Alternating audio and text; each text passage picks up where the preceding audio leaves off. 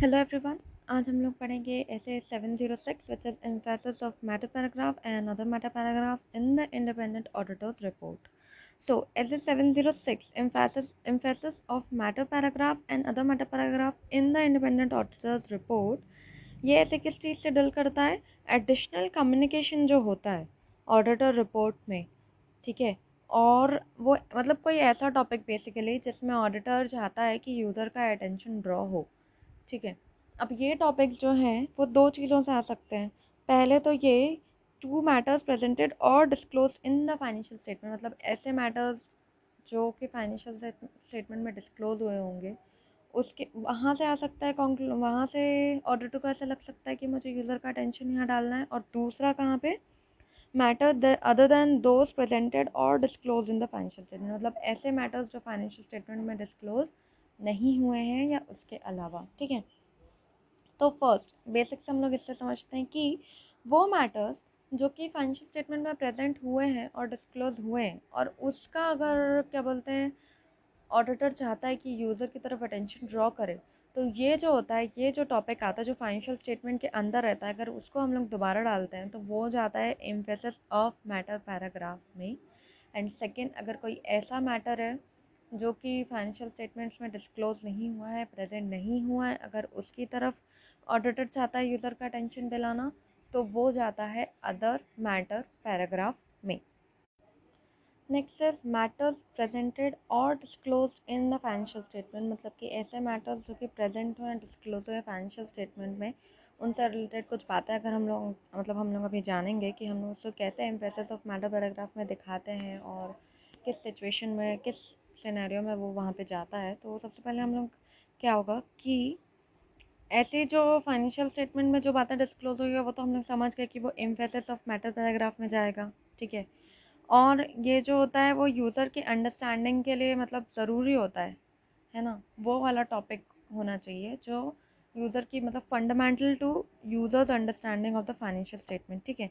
अब इसमें हम लोग एक एज अ ऑडिटर हम लोग एक क्लियर रेफरेंस देंगे कि ये जो ऑडिटर है मतलब ये जो टॉपिक है, ये जो मैटर है, जो हम लोग ई ओ एम में मतलब emphasis of other matter paragraph में डाल रहे हैं, वो एक्चुअली फाइनेंशियल स्टेटमेंट में कहाँ पे डिस्क्राइब हुआ है, वहाँ पे उसकी सारी डिटेल्स रहेंगी और उसका पॉइंट का मतलब हम लोग बस यहाँ पे रेफरेंस देंगे कि ये ये टॉपिक है, जिसकी तरफ़ हम ये यूज़र का अटेंशन डालना चाह रहे हैं।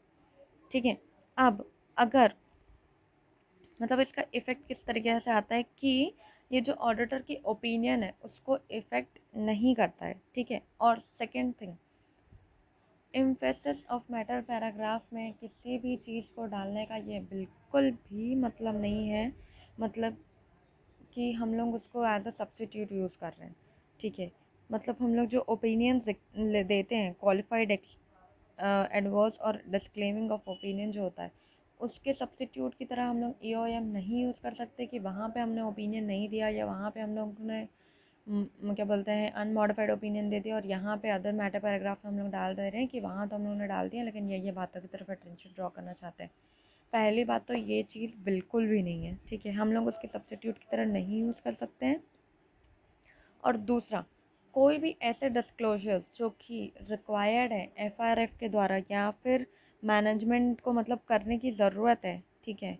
एप्लीकेबल जो एफआरएफ है, उसके अकॉर्डिंग कोई भी ऐसे डिस्क्लोजर है जो मैनेजमेंट को करना रिक्वायर्ड है, उसका डिस्क्लोजर वहाँ ना करके अगर आप ई e में कर रहे हैं तो ये बहुत ही गलत है, ये बिल्कुल भी सही नहीं है और ये करना अलाउ नहीं है। आप उसको इसके सब्सटीट्यूट की तरह बिल्कुल भी यूज़ नहीं कर सकते हैं बेसिकली यहाँ पे सिंपल सी बात है, सिर्फ़ वही मैटर्स आएँगे, जो कि फंडामेंटल होते हैं यूज़र के अंडरस्टैंडिंग के लिए और फाइनेंशियल स्टेटमेंट में प्रेजेंटेड और डिस्क्लोज होते हैं और बस ऑडिटर को अपनी प्रोफेशनल जजमेंट के हिसाब से लगता है कि ये यूज़र को जानना ज़रूरी है, इसकी तरफ़ अटेंशन ड्रॉ करना ज़रूरी है तो वो उन सब चीज़ों को ई ओ एम में डाल देता है।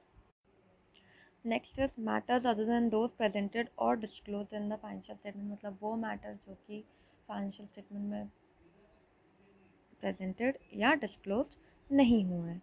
ठीक है? अब ये मैटर्स क्या हो सकते हैं? ऑडिटर की रिस्पॉन्सिबिलिटी ठीक है? या फिर ऑडिटर की रिपोर्ट में कुछ ऐसी बातें जो कि यूज़र्स को समझना ज़रूरी है, लेकिन हमने अपने फाइनेंशियल स्टेटमेंट्स में नहीं डाले हैं। लेकिन ऑडिटर को अपनी प्रोफेशनल जजमेंट और स्केप्टिसिज्म के हिसाब से लगता है कि वो जो है वो यूज़र को पता होना चाहिए।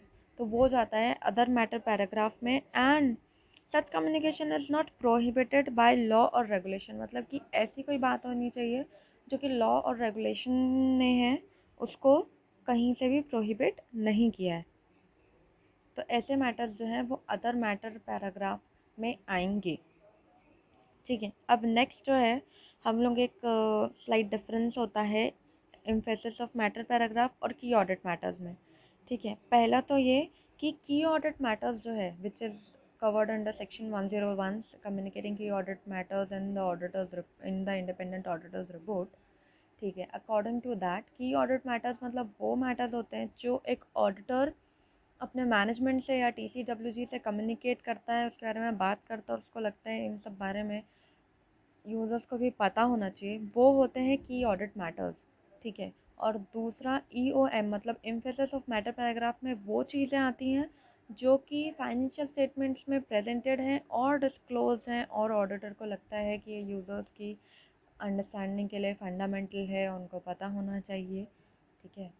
तो वहाँ पर यूज़र का टेंशन डालने के लिए हम उसको उन सब चीज़ों को ई ओ एम में डालते हैं। ज़रूरी नहीं है कि ये आ, का जो हमारी मैनेजमेंट है या फिर जो हमारा टी सी डब्ल्यू जी है उनसे ये सारी बातें कम्युनिकेट हुई हो।